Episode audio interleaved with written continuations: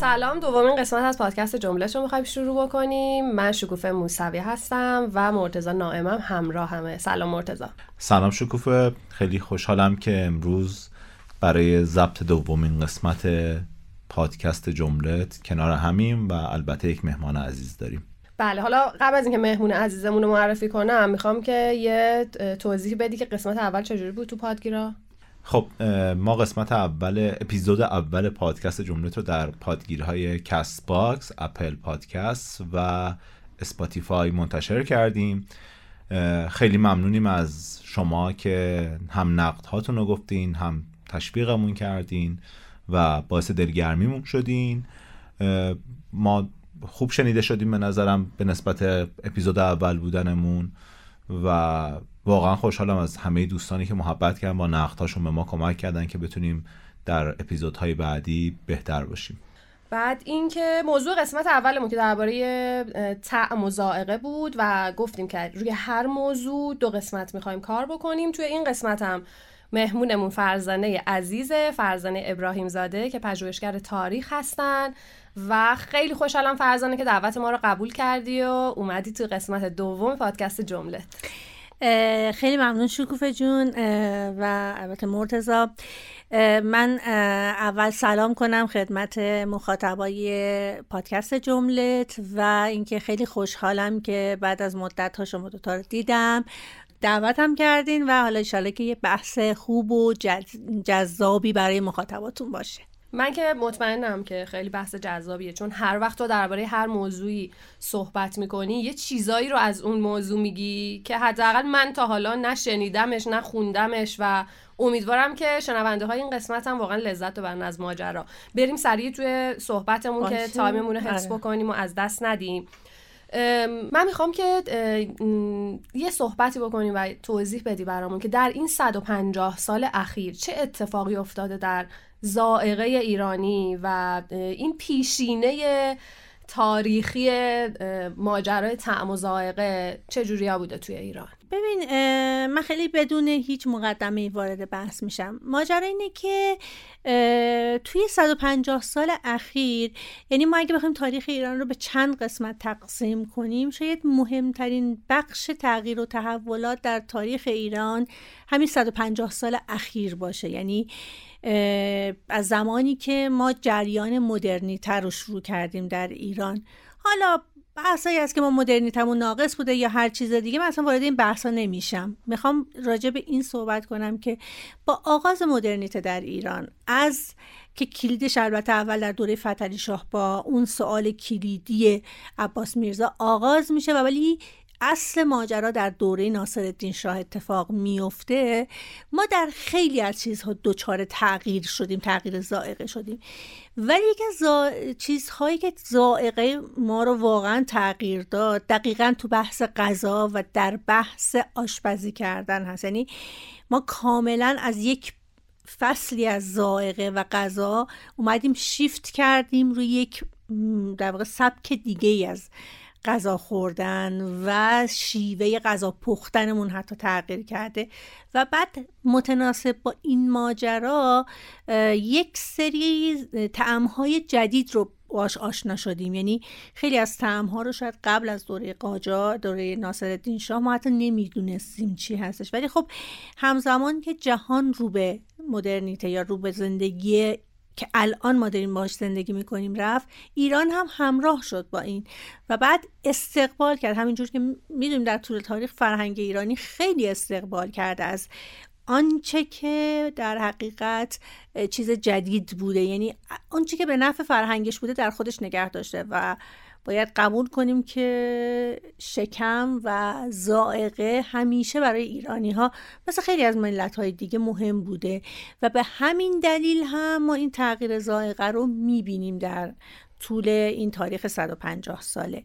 این که میگیم تغییر کرده، ما یه سری چیزها داریم، یعنی یه سری سندها، مدارک، کتابها داریم که میدونیم قبلا مردم چه چیزهایی میخوردن، چه چیزهایی درست میکردن و حالا توی این صد و پنجاه سال چه اتفاقاتی افتاده. این شاید یک ورود خوب باشه.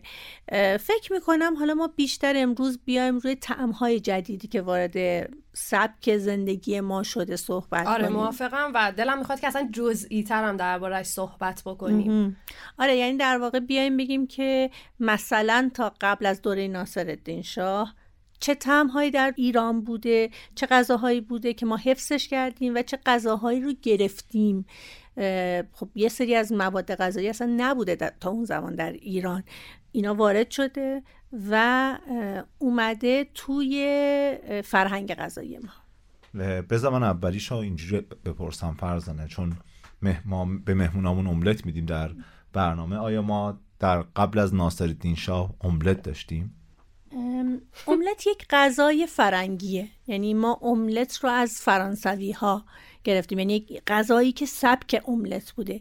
ولی خب ما غذاهای زیادی داریم که شبیه املت درست می شده، مثل مثل ترکیب این سبزیهای مختلف با هم دیگه. مثلا یکی از معروف‌ترین غذاهای ما تاس کبابه، یه جورهایی شبیه املت درست می شده، یعنی لایه‌های مختلف غذا رو می‌ذارن، چون که مثلا در تاس کباب خیلی چیزها باز از چیزهای جدید اومده.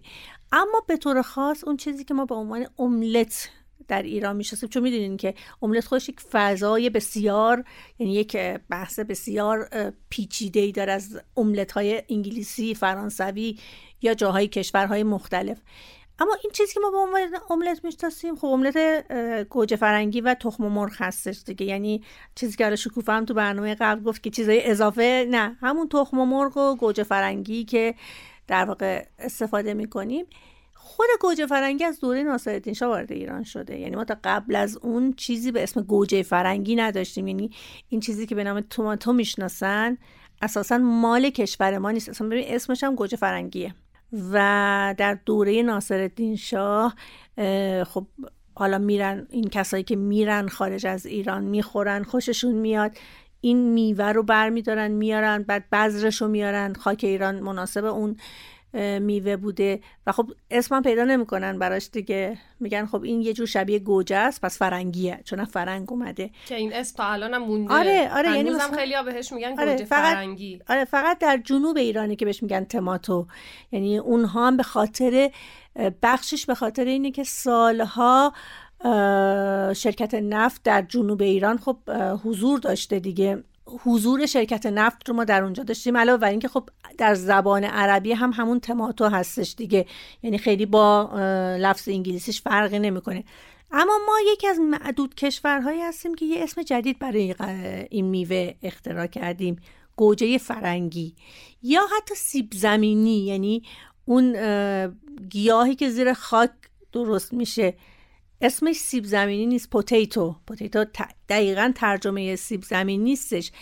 اینو چون فکر کردن که این زیر خاک شبیه سیب، سیبیه که زیر خاک در میاد، اون بذر وقتی اومد توی ایران خب اسمشو گذاشتن سیب زمینی. یعنی این اسمها چیزهاییه که خودشون اختراع کردن، همون جور که باز ما میبینیم در مناطق مختلف، مثلا میبینیم توی شیراز به سیب زمینی میگن آلو.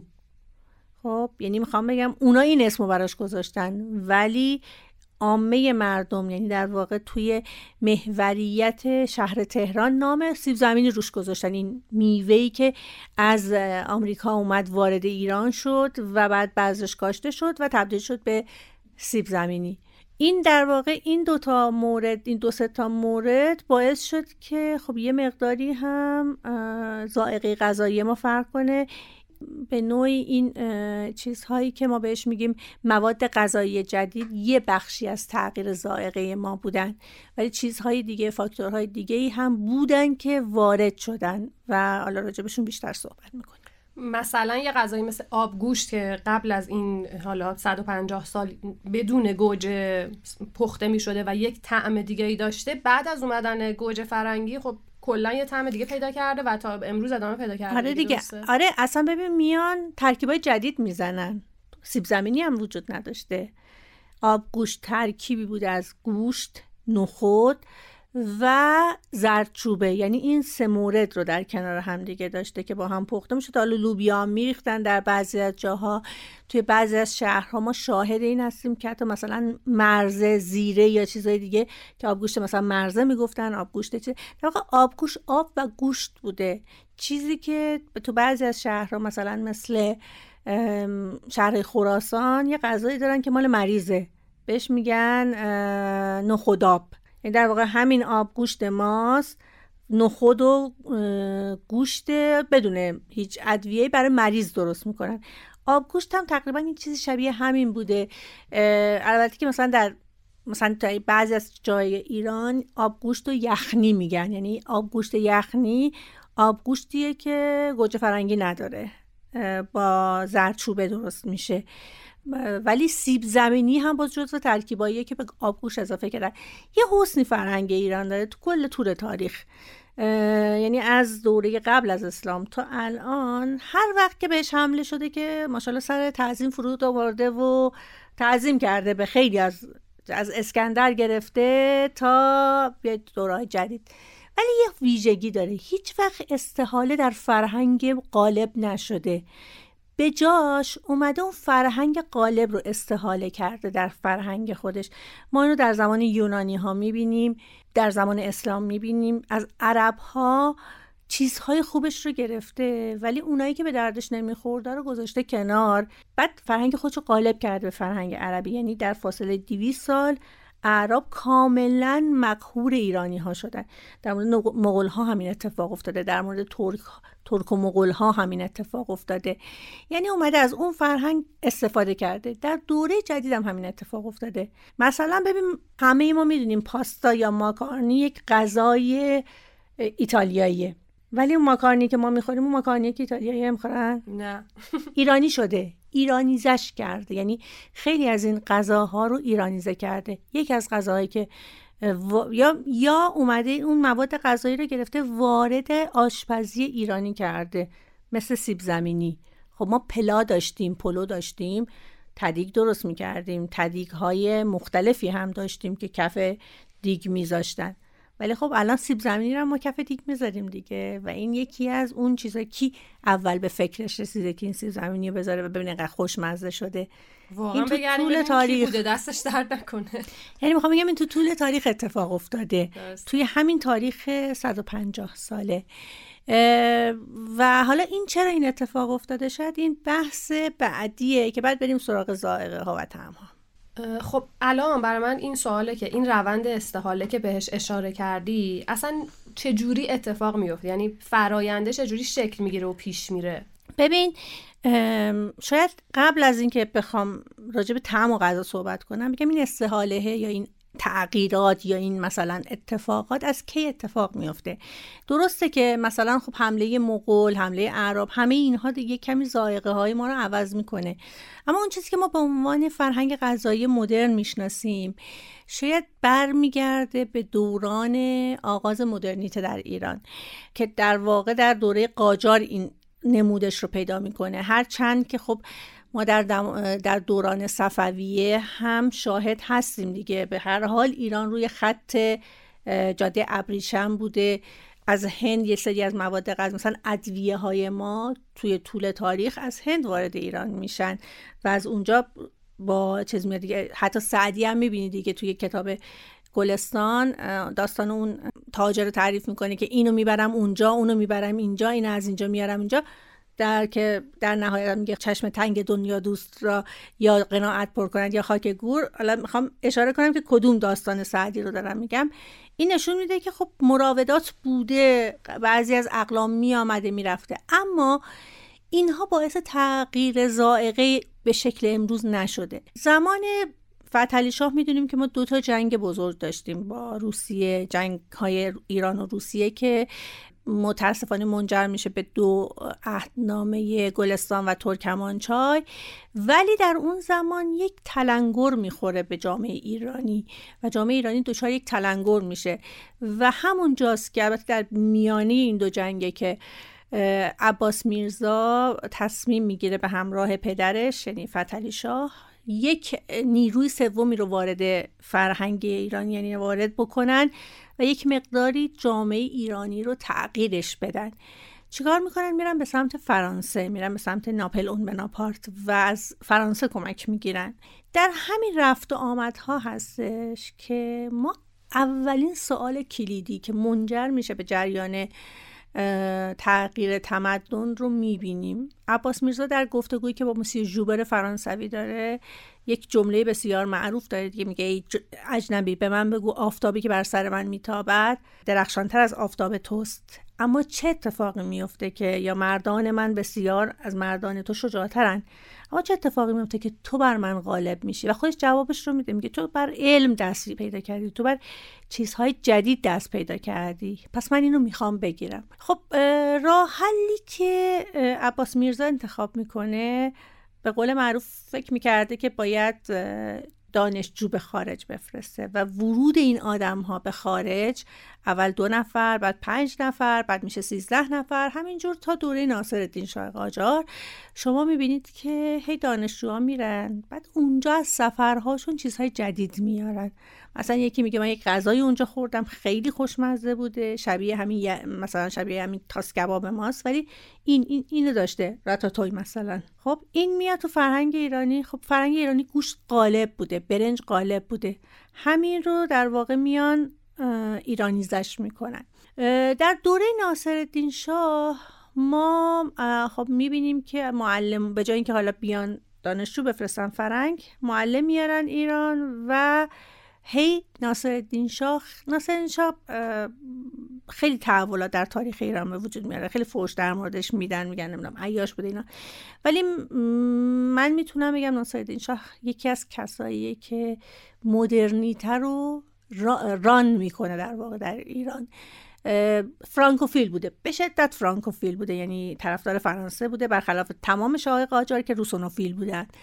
خیلی فرانکوفیل بوده، عاشق فرانسه بوده و عاشق فرهنگ فرانسه. می‌بینین اولین سفری هم که می... یعنی هر سه تا سفری هم که میره فرانسه تو جزو، یعنی پاریس جزو سفراش هستش. خب با این مراوداتی که داشته هی هم می‌خواسته ذائقه خودش، چون خیلی آدم شکم دوست و شکم باره و حالا به قول معروف بوده، تو سفرهایی که میره طعم‌های جدید رو می‌بینه، طعم‌های جدید رو کشف می‌کنه. میاد و حالا به جای اینکه معلم وارد کنن آشپز وارد میکنن. آشپز فرنگی داشته و این آشپز فرنگی شروع میکنه و غذاهای فرنگی درست کردن. رفته رفته هی مراودات بیشتر میشه، هی مواد غذایی جدیدتر میاد و هی چیزهای جدیدتری که اتفاق میفته کم کم، مثل همون چیز که تو کل تاریخ اتفاق افتاده، کم کم یعنی فرنگ غذایی رو وارد فرنگ غذایی ایران میکنن. مثلا همین املت رو به سبک ایرانی درست میکنن، با روغن زرد درست میکنن، مثلا با کره درست نمیکنن. حالا تخم مرغش رو یه جوری میشکنن، توی مثلا میبینین توی رشت یه مدل میشکنن، توی تهران یه مدل میشکنن. قطعا توی خارج از ایران املت و این سبکی که ما میخوریم که نمیدونم حتما پیاز کنارش باشه و اینا، اونا این کارو نمیکنن، سبزی و پیاز کنارش باشه این کارو نمیکنن، ولی مثلا پیازو میذارن کنارش، میگن ای چقدر خوشمزه شد. اونا مثلا املتو بدون نون میخورن، ما خب نون برامون چیز مهمیه، نونو واردش میکنن، املتو با نون میخورن. مثلا در مورد املت دارم میگم. غذاهای دیگه ای که حالا در طول این دوره صد و پنجاه ساله همینجور تغییر میکنه. این یکی از اتفاقاتیه که تو استحاله فرهنگ غذایی ما میفته، ولی یک روند در واقع بطئی داره و یک روندیه که روند ایرانیزه کردن غذا هستش. اون بخشی که ما ذائقمون با غذاهای فرنگی یا غذاهای عربی یا غذای کشورهای دیگه تغییر میکنه، تو یک پروسه دیگه اتفاق میفته. خب یعنی ناصرالدین شاه در واقع میتونه یکی از ارکان اصلیه، میتونیم بگیم که یکی از ارکان اصلی این تغییر طعم و ذائقه بوده و یکی از افرادی بوده که در واقع موثر بوده.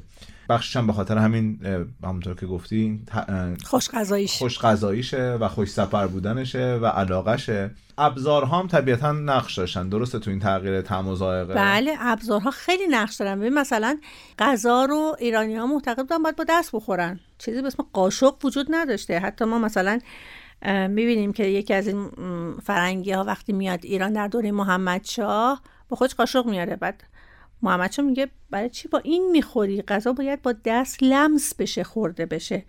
ولی ناصرالدین شاه این کارو نمیکنه. ناصرالدین شاه میره قاشق میاره از فنگ. چرا؟ چون با ملکه ویکتوریا سر سفره میشینه. باید آداب غذا خوردن فرنگی رو هم بلد باشه، یعنی این اتفاق میفته. ولی خب خیلی جالبه، مثلا خیلی چیزهای غذایی ما رو حالا درست یا غلط به ناصرالدین شاه نسبت میدن دیگه. خیلی از اسمای غذاها رو متعقد ناصرالدین شاه یا زمان ناصرالدین شاه گذاشته. مثلا غذایی بوده که با بادمجون درست میشده و البته با اضافه کردن تخم مرغ و گوجه فرنگی و کمی سیر که از روسیه به ایران میاد و بیشترم در اسمش رو دیگه هممون میدونیم، میرزا قاسمیه. در واقع این افسانه وجود داره که این یک میرزا قاسمی میاد درست میکنه، ناصرالدین شاه خوشش میاد میگه اسم این غذا بزنید میرزا قاسمی. یا حالا توی شهر که میگشته یا میرفته مثلا سلطنت آباد اینا، نگاه میکنه میبینه مثلا دست مردم یه لقمه هایی هستش، حالا اینکه یه غذای ایرانی بوده کاملا، میگه این چی به نظر خوشمزه میاد، این کنار دستش میگن نه قبله عالمی مثلا به درد شما نمیخوره. این از دل و جیگر گوسفند درست میکنن، انگار اون چیزی که اضافه اومد از گوسفند درستش میکنن و اینا. میگه حالا یه لقمه بده من بخورم، بعد میخوره و میگه در شأن شما نیست این غذا رو بخوریم، جغول بغوریه که ما خوردیم. میگه به این غذا، به این خوشمزگی حسرت الملوک، یعنی یه پادشاه حسرت خوردنشو داره، اسمش رو مثلا میذاره حسرت الملوک. و خب این مثلا این الا چیز اتفاقای خنده‌دار رو که به ناصرالدین شاه نسبت میدن هم هستش دیگه تو کل تاریخ دیگه، یعنی ما اینا رو هم داریم.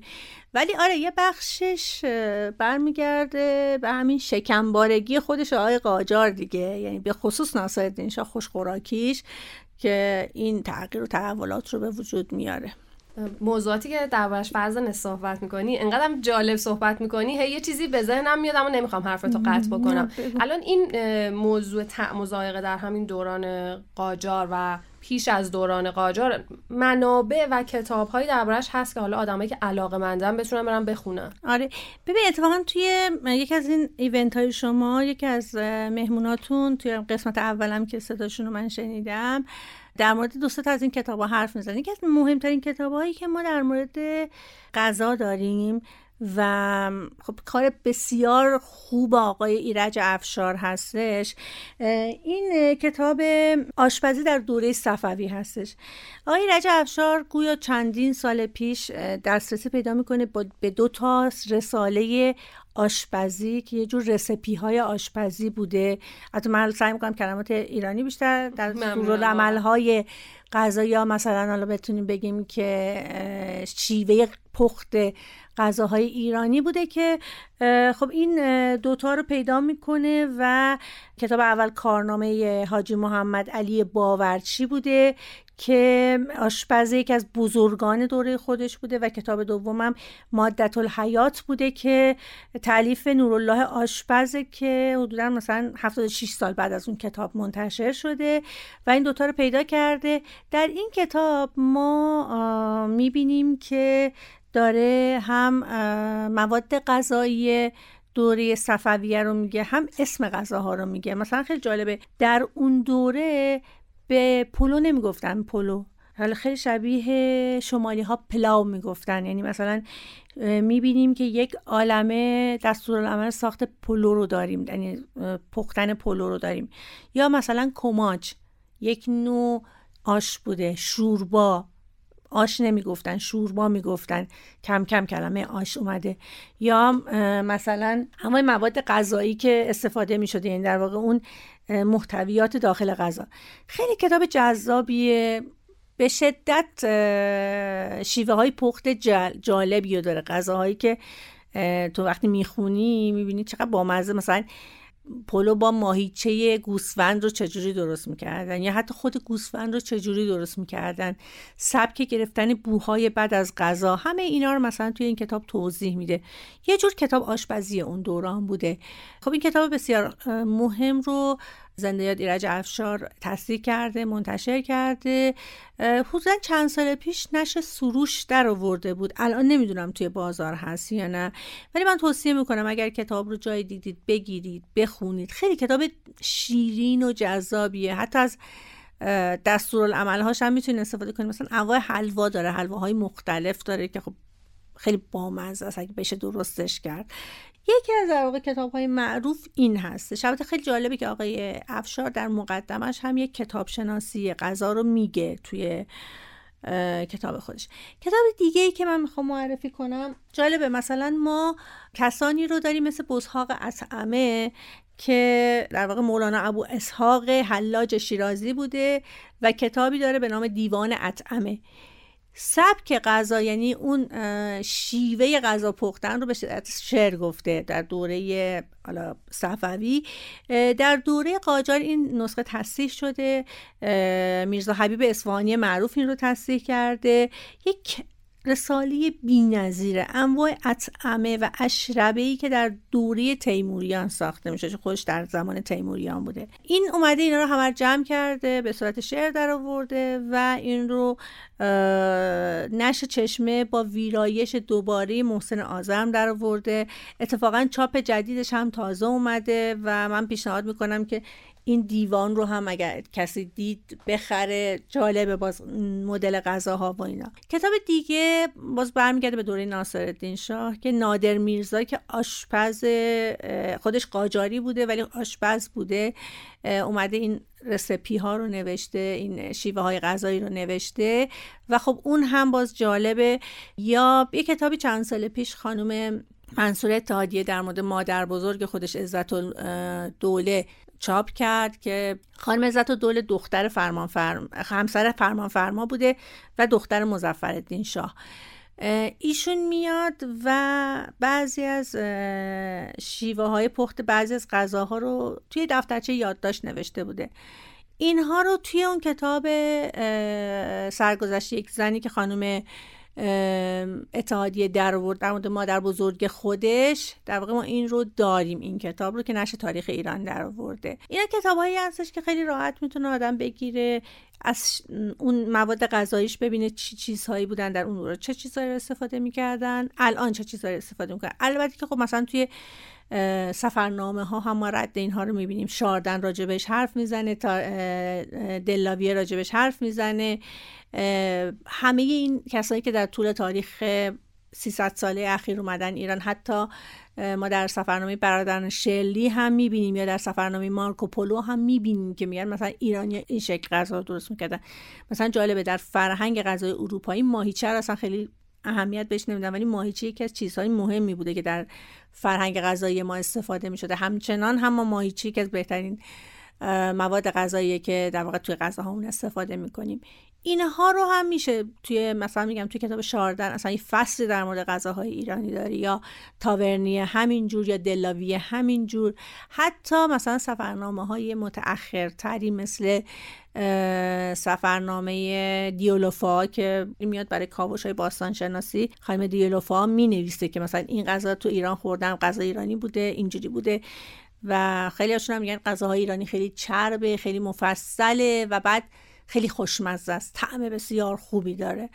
یا مثلا حتی در خاطرات لیدی چل میخونین، در خاطرات کارلا سرناکی خانومیه که در دوره قاجار میاد ایران، توی اینها هم میتونین رد پای غذا رو ببینید و خب توی این کتاب ها ما شاهد این اتفاقات هستیم. مرتضی اگه موافق باشی عکس این کتاب ها و حالا توضیحات بیشتر درباره‌اش رو حتما توی یه استوری یا پستامون توی اینستاگرام هم بذاریم. اگه موافق باشی فرزانه جون بیایم یکم جلوتر و ببینیم که حالا در این دهه‌های اخیر چه اتفاقی توی ذائقه ایرانی افتاده و ماجرا چجوری پیش رفته. ببین شکوفه، بعد از حالا دوره ناصرالدین شاه رو که بذاریم کنار که شروع میشه یک اتفاقاتی، یک تغییراتی اتفاق میفته، ما چندین بزنگاه تاریخی داریم در تاریخمون. یکی یه دوره‌ای هستش که با آغاز شروع ساخت یا به راه افتادن کافه ها و مثلا رستوران هایی به سبک فرنگی، این تغییرات یه کمی از فضای خونه و مطبخ میاد بیرون و وارد جامعه میشه. خب میدونیم که تا قبل از این مثلا مردم میرفتن توی بازار کباب میخوردن. کباب حالا کبابم اصولا این مدل کبابی که ما الان به عنوان کباب کوبیده میشناسیم کباب کاردی بوده، یعنی با یک کارد انقدر یک گوشتی رو له میکردن و بعد با پیاز قاطی میکردن و کباب درست میکردن. بیشتر کباب چنجه و کباب برگ بوده این کباب کوبیده خیلی جلوتره. این هم بازوام میگرده به دوره ناصرالدین شاه که این کباب رو بیشتر استفاده میکردن. ولی توی بازار مثلا توی غذا فروشی های بازار اگه کسی غذا میخواسته بخوره عمدتاً غذای اصلی آبگوش بوده، یک نوعی کباب بوده و حالا چلویی که درست میکردن در کنارش میگذاشتن.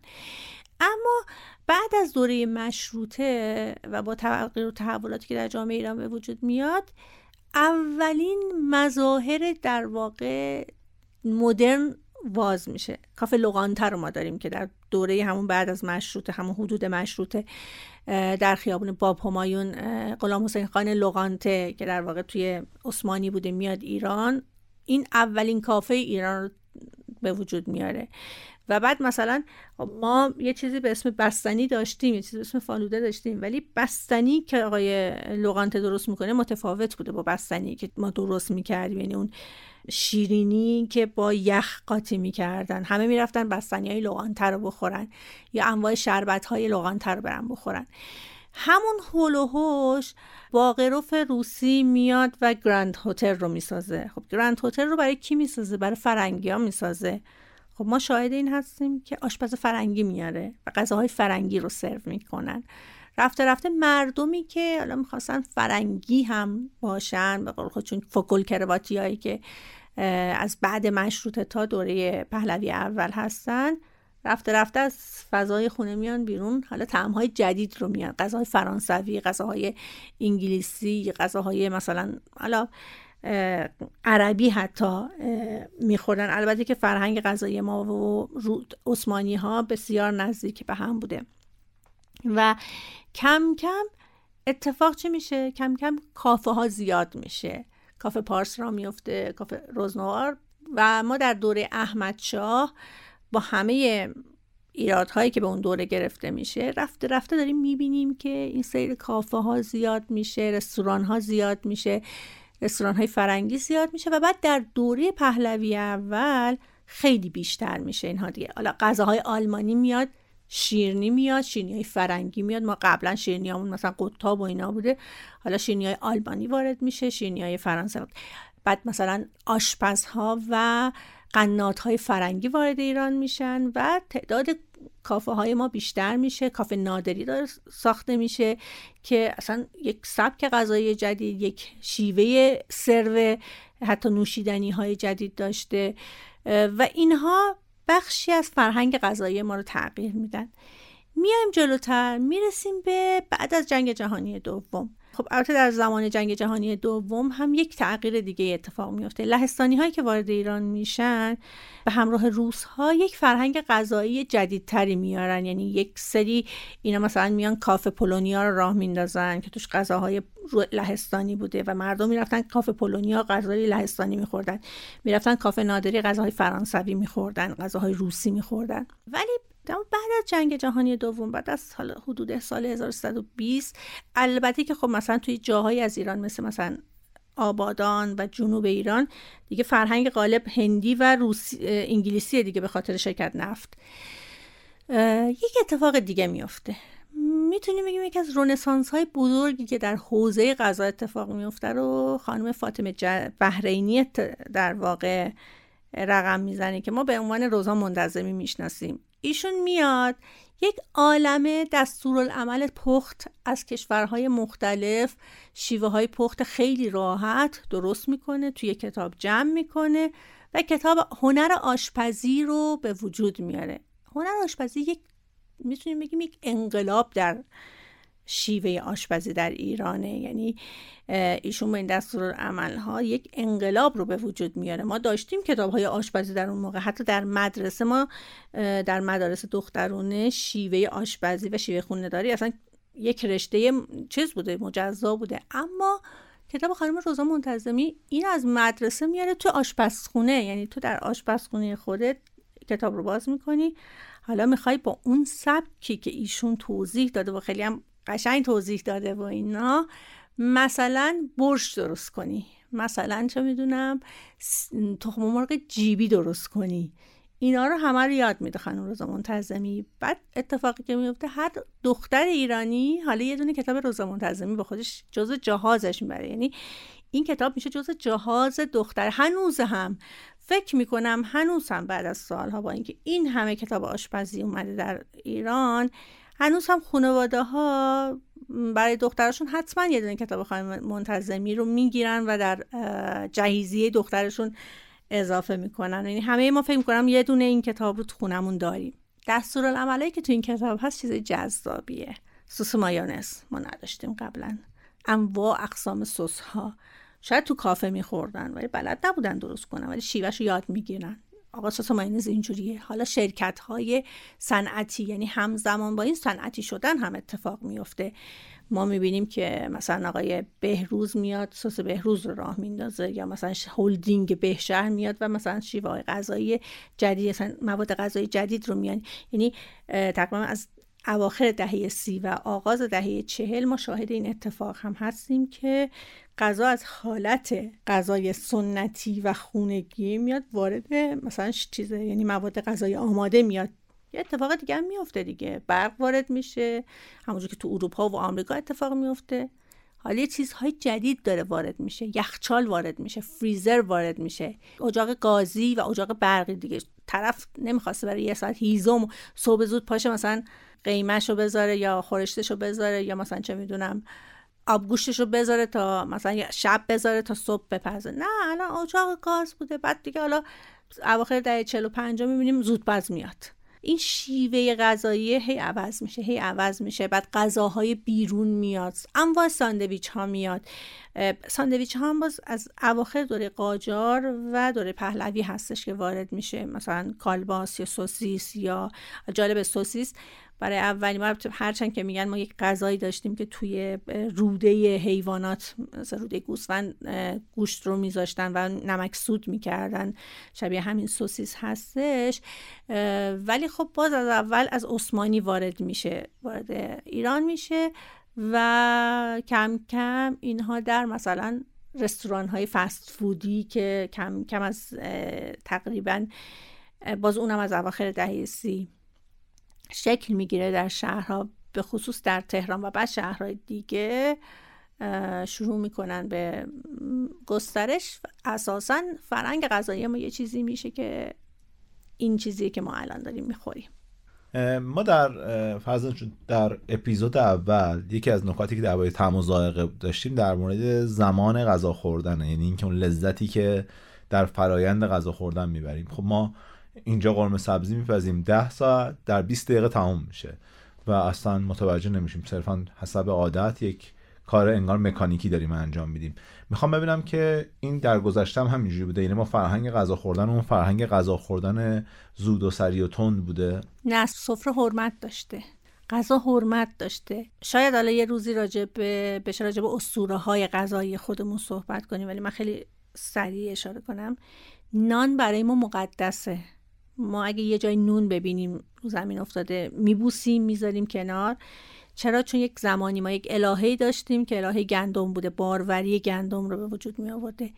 پس سفره مقدس بوده، سفره حرمت. اصلا میگه هم سفره شدی یا میگه نون و نمک هم دیگر خوردی. پس سفره حرمت داشته. باید اون تایمی که استفاده، اون وقتی که پای غذا گذاشته میشده، به همین نسبت هم در غذا خوردن آروم میخوردن، لقمه رو میجویدن، طعم غذا رو باید حس میکردن. اینجوری نبوده هر کسی پای سفره میشه.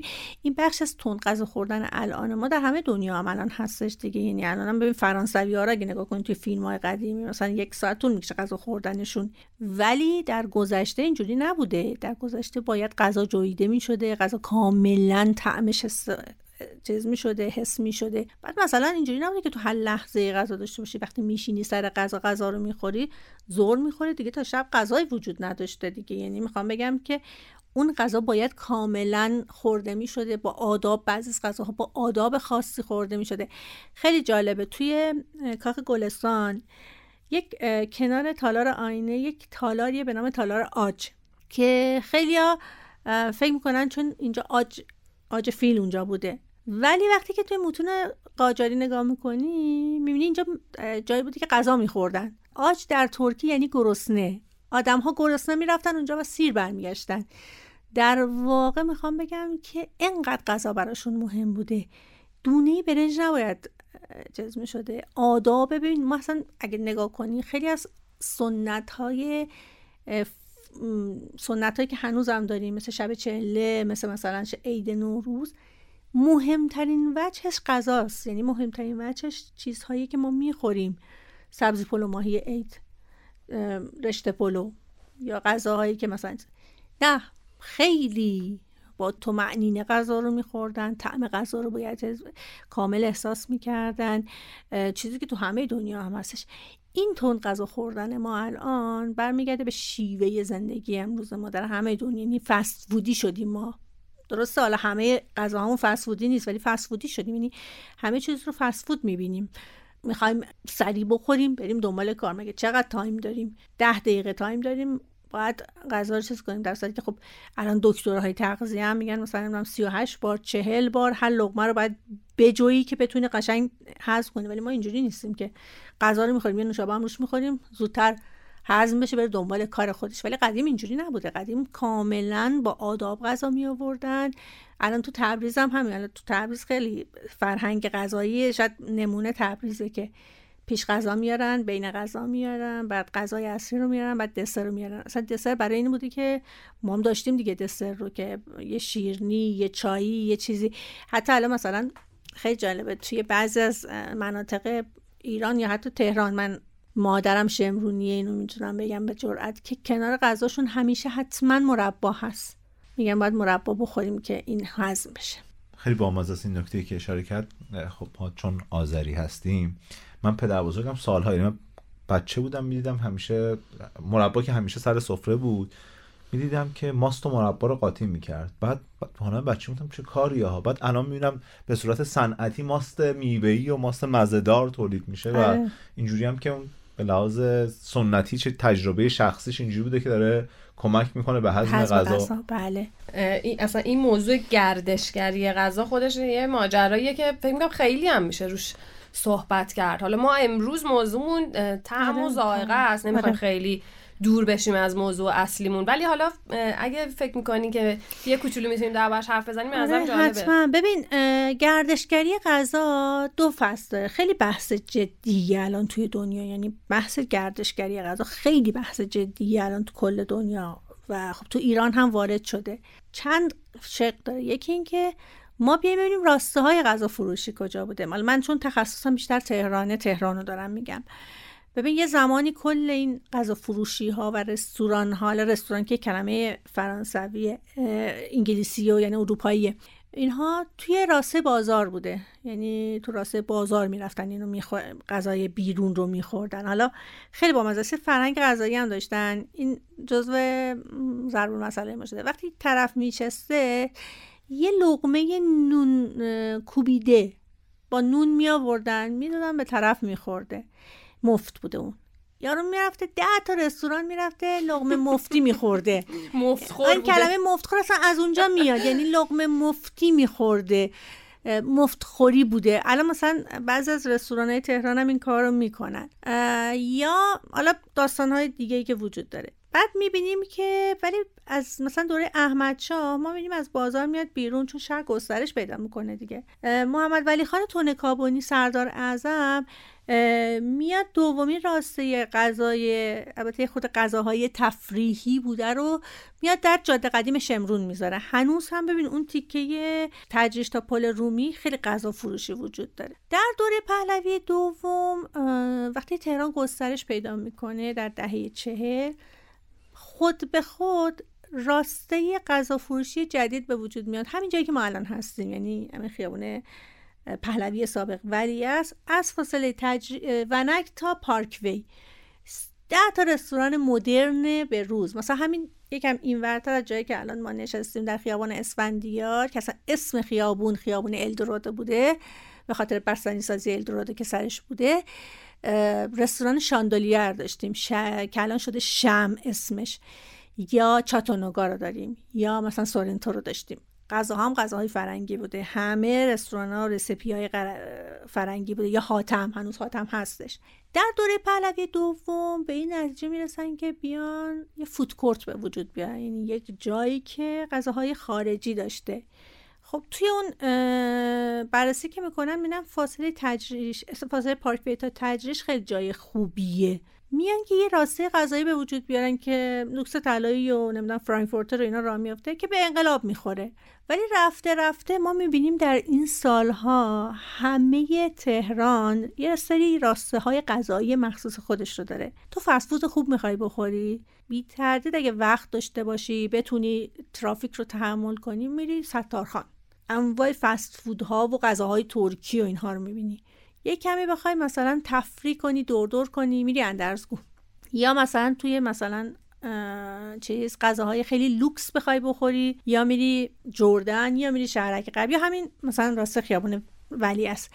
میخوام بگم که این خودش در واقع یه بحثی از بحثایی که شاید بشه توی بحث مفصل تر اصلا در مورد این صحبت کنیم و این که اصلا یک فرهنگ جدیدی در سبک غذا خوردن اتفاق میافته جدا از این رسپی هایی که وارد چیز میشه، و این هم خودش بحث جذاب و دوست داشتنیه. من یه چند تا کلمه یعنی غذا و حالا خوراکی رو نوشته بودم که میخواستم دربارش ازت سوال بپرسم که ببینم اینها تو فرهنگ ما از کی اومده و چجوری اومده. یکم الان دیگه به آخرای زمان پادکست، این قسمت پادکست رسیدیم، یه دونه‌اش رو فقط ازت می‌پرسم، اونم چایه. یعنی می‌خوام بدونم که این چای که ما چای ایرونی این خصوصیاتو داره و این مدلیاست، این چای کی وارد فرهنگ شده یا مثلا اصلا کلا از ایران رفته جاهای دیگه؟ اساساً چیزی که به نام چای سیام رو می‌شناسیم، می‌دونین که اولین بار در چین و هند کشت میشه، اصلا مال ایران نبوده. ما در دوره تیموری و اینها هنوز ما داریم استفاده میکنیم. چای خونه های ما قهوه خونه است اسمش، و اونجا دمنوش درست میکردن، دمنوش مثلا بابونه، انواع گیاه های چیزو میوردن و چیزی به نام چای سیاه ما نداشتیم. در دوره صفویه باز روی خط جاده ابریشم میان چای سبز وارد میکنن و حالا یک بخشی هم چای سیاه وارد میکنن، اما وارد میکردن. یعنی ما تا دوره ناصرالدین شاه اساسا چیزی به اسم چای در ایران کشت نمیشد، چون انگلیسی ها جلوش رو گرفته بودن، اصلا نمیذاشتن بذر چای از هند بیاد بیرون. این وسط یک آقایی به نام آقای کاشف السلطنه که حالا جالب اینه، آقای کاشف السلطنه اولین شهردار تهران هم هست، یعنی بعد از مشروطه شهردار تهران میشه، یعنی بعد از قانون بلدیه میره حالا هند بذر چای رو. حالا این هم جزو اون چیزایی که هنوز هیچ وقت ثابت نشده، ولی به هر حال این اتفاق میفته. میگن توی اساش بذر رو قایم میکنه و میاره میبره تو لایجان. برای اولین بار کشت چای به سبک ایرانی، یعنی این چایی که ما میگیم چای ایرانی، در دوره قاجار اتفاق میفته و بعد چای میشه نوشیدنی اصلی ما. قهوه میره کنار، ما قهوه قبلا میخوردیم، قهوه میره کنار، چی میشه؟ چای میشه. یعنی چای میشه چیزی که ما توی رفت آمد هامون داریم میخوریم. حالا قهوه مدرن میشه، در صورتی که چای مدرن تره. یعنی ما قهوه رو از دوره صفوی هم تو ایران داشتیم، میگم دیگه اصلا مصداق بارزش اینه که قهوه خونه داشتیم، چای خونه نداشتیم. این یکی از اون چیزای جذابیه که در مورد چیزای مواد غذایی میشه گفت. خیلی میشه مفصل راجع به هر کدوم مواد غذایی صحبت کرد. خیلی ممنونم واقعا ازت. فکر میکنم که دیگه اگه صحبتی داری یه جمع‌بندی کوچیک کنیم و بعدم که خداحافظی.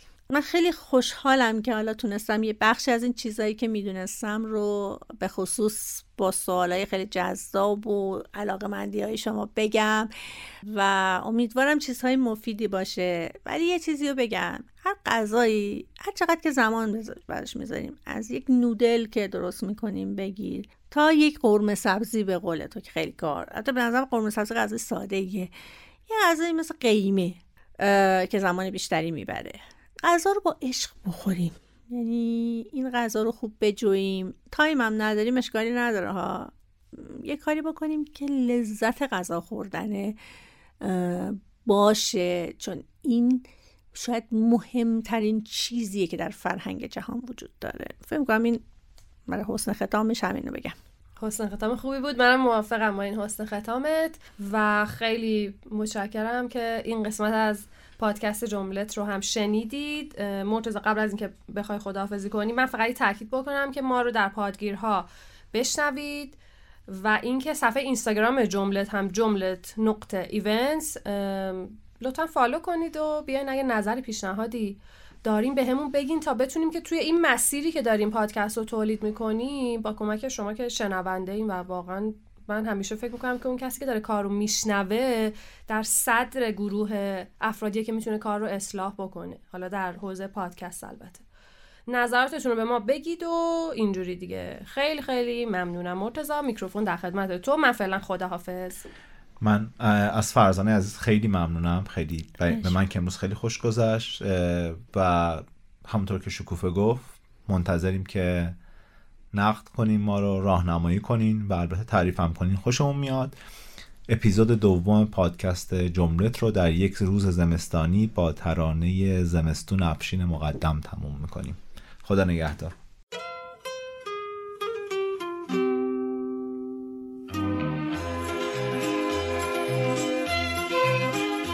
زمستون تن آریون باغچه چون بیابون، درختا با پاهای برهنه زیر بارون.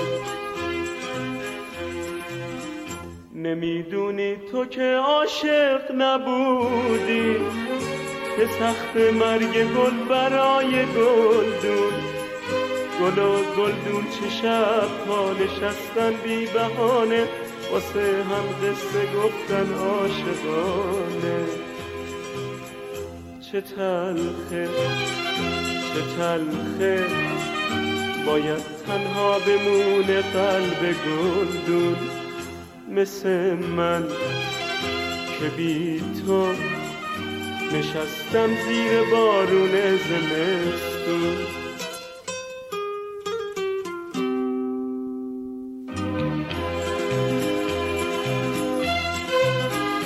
زمستون برای تو قشنگه پشت شیشه، بهاره زمستون ها برای تو همیشه. تو مثل من زمستونی نداری که باشه لحظه چشم انتظاری. گلدون خالی ندیدی نشسته زیر بارون، گلای کاغذی داری تو گلدون. تو عاشق نبودی ببینی تلخ روزای جدایی. چه سخته چه سخته بشینم بی تو با چشمای گریون، بشینم بی تو با چشمای گریون، بشینم بی تو با چشمای گریون.